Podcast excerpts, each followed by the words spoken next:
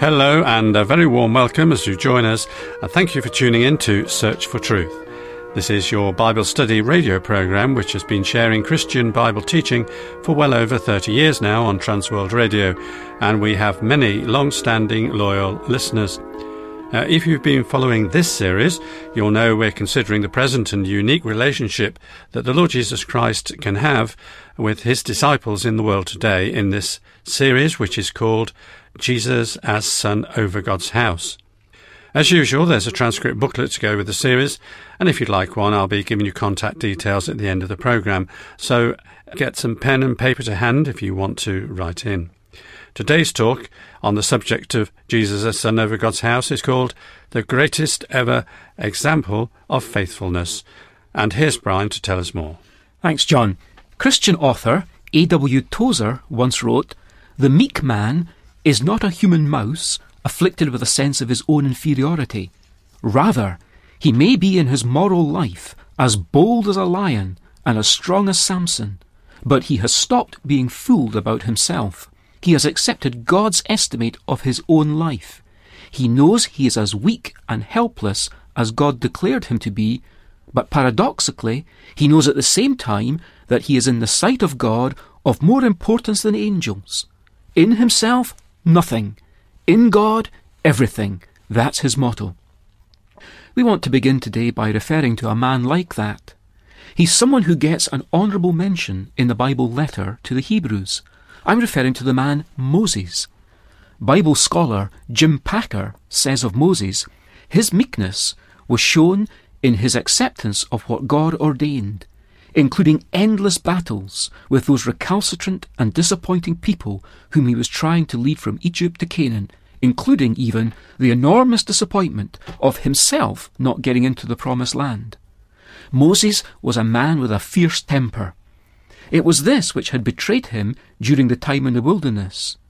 But when God said, in effect, Now look, Moses, in order to teach the whole world how much loss sin can bring, I'm not going to let you enter the land.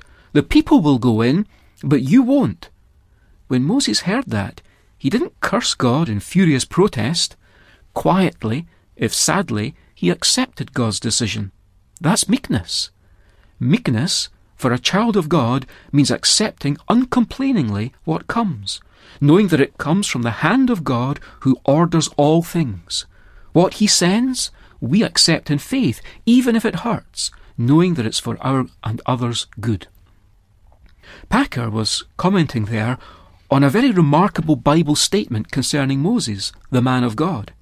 It's found in the Bible book of Numbers, chapter 12 and verse 3, and tells us that Moses was the meekest man of his generation on earth. Let's read the circumstances which led up to God declaring that fact in his word.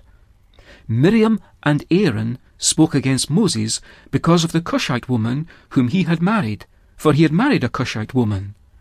And they said, Has the Lord indeed spoken only through Moses? Has he not spoken through us also? And the Lord heard it. Now the man Moses was very meek, more than all people who were on the face of the earth. And suddenly the Lord said to Moses and to Aaron and Miriam, Come out, you three, to the tent of meeting. And the three of them came out. And the Lord came down in a pillar of cloud, and stood at the entrance of the tent, and called Aaron and Miriam, and they both came forward. And he said, Hear my words. If there is a prophet among you, I, the Lord, make myself known to him in a vision. I speak with him in a dream. Not so with my servant Moses. He is faithful in all my house. With him I speak mouth to mouth, clearly, and not in riddles, and he beholds the form of the Lord. Why then were you not afraid to speak against my servant Moses?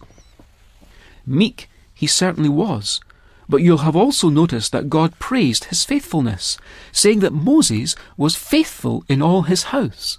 By the way, God's house then was the tabernacle. The story of the tabernacle is told in the book of Exodus, from chapter 25 to chapter 40. That many chapters shows its importance to God. After all, it was God's house then, the place where his presence was specially known on earth. Moses had been entrusted with God's blueprint for its design up there on Mount Sinai, where he received the two stone tablets with the Ten Commandments. Moses was the kind of person that when you gave him a job to do, he got it done the way you wanted. That was important, so important to God. This house had to be just right. It was God's own house on earth. It was designed to be the centre for the Israelite people's worship. This was the place to which they brought their sacrifices, to the great copper altar standing just outside the tent. Here the priests operated according to the instructions of the law as to how they should prepare and offer all the animals on the altar. Moses ensured that every detail was correct in the operation of God's house. You can read about one day, it's recorded in Leviticus chapter 10, when Moses actually stepped up and challenged his brother Aaron, the high priest, about something that he was doing. Moses saw that the exact procedure of the sin offering had not been carried out by his brother, and so he challenged him. It turned out that Aaron could defend his actions that day, but God appreciated that quality of careful faithfulness on Moses' part, and said so with these words of his being recorded in Numbers 12 and verse 7 My servant Moses, he is faithful in all my house.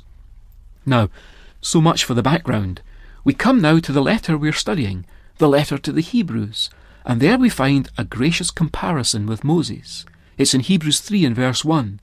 Therefore, holy brethren, partakers of a heavenly calling, consider Jesus, the apostle and high priest of our confession. He was faithful to him who appointed him, as also was Moses in all his house. Now Moses was faithful in all his house as a servant, for a testimony of those things which were to be spoken later, but Christ is faithful as a son over his house, whose house we are, if we hold fast our confidence and the boast of our hope firm until the end. Well, we've already mentioned that Moses' faithfulness as a servant in God's house was shown from Mount Sinai onwards in relation to the portable structure known biblically as the tabernacle, about which this letter to the Hebrews will have much more to say. Most significantly, it tells us in chapter 9 and verse 9 that the tabernacle then was symbolic for the time we live in now. In other words, that physical structure in the past has been replaced with a spiritual house for God on earth today. This is mentioned elsewhere in the New Testament, for example in 1 Peter chapter 2 and verse 5, where we can surely see that it's comprised of believers, described there as living stones. And it's the intended sphere of their service for God in the offering up of sacrifices of praise and worship. It's equally clear from what we've just read in Hebrews that it's not all living believers because there's a stated condition of holding fast. Our salvation is unconditional, but our service is conditional. God's house is therefore a truth beyond salvation. The same emphasis in relation to serving in association with God's house was given in the days of Moses. God stressed then the requirement of obedience. He demanded faithfulness. And Moses showed the people a good example of the faithfulness God expects with regard to his house. You remember how Moses showed his faithfulness by climbing up Mount Sinai at least seven times. Don't forget, he was a man of at least 80 years of age at this point. But if you read the chapters of the book of Exodus, from chapter 19 onwards, you can count for yourself the numerous occasions when God told Moses to come up and then to go down the mountain. The main objective in all of that was for him to get the Word of God straight for the people of God to obey at that time. A far greater ascending and descending was involved for the one who is now the faithful Son over God's house, our Lord Jesus Christ. Remember the contrast. Moses was a servant in God's physical house long ago, but Jesus is Son over God's spiritual house today our Lord descended from heaven as the greatest of all prophets to bring us God's word. It's wonderful to consider his own determination to communicate well. In his prayer, recorded in John's Gospel, chapter 17, Jesus says to his Father, while speaking about his apostles, I gave them your word. And by the Spirit of God, they receive from him, their Master, that sacred trust of his word and they delivered it to the succeeding generations of believers, even all those who have believed on Jesus through their word. When Paul the Apostle was relaying all that he'd received to the younger man Timothy, he spoke in terms of entrusting to him a beautiful deposit for safekeeping. Long ago, the people of Israel, as they camped around the special tent which was the tabernacle, saw the hugely inspiring example of Moses' personal faithfulness.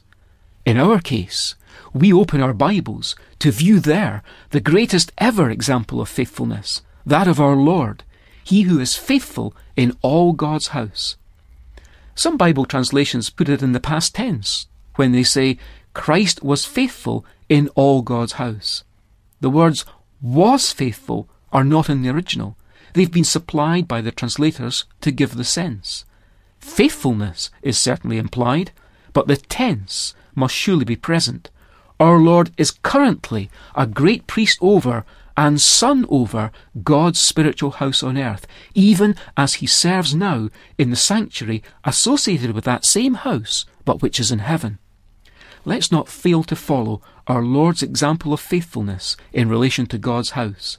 How can we be faithful in this way? We can be faithful to the Lord by being faithful to His Word, that which the apostles wrote down in the New Testament writings.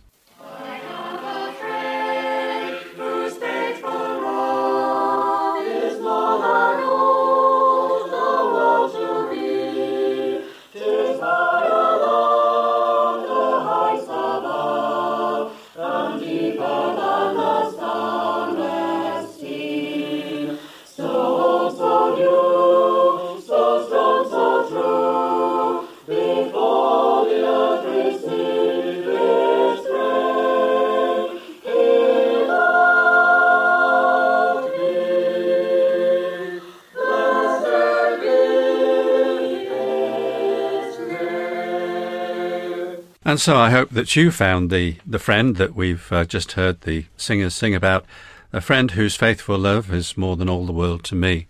And I hope uh, that the friendship of the Lord Jesus Christ and his faithful love is uh, applicable in your life and you've received him as your Saviour.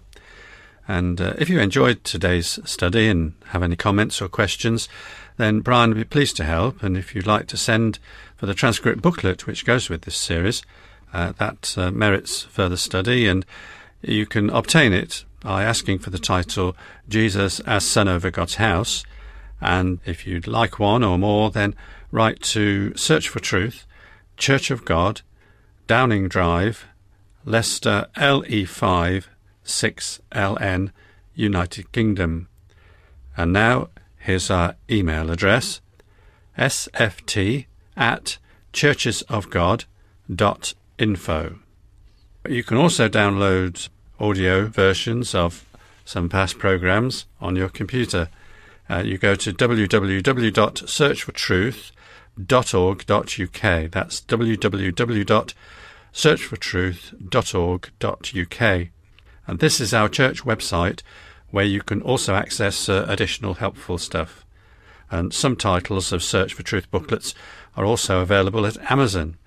Just go on to amazon.co.uk forward slash Kindle ebooks, type in Search for Truth series into the search box, where you'll find a growing list of transcript books from previous programs is available.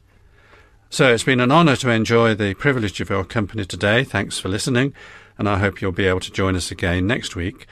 But until then, it's very best wishes from Bible teacher Brian, studio technician David, our musicians, and me, John. So goodbye, and may God richly bless you.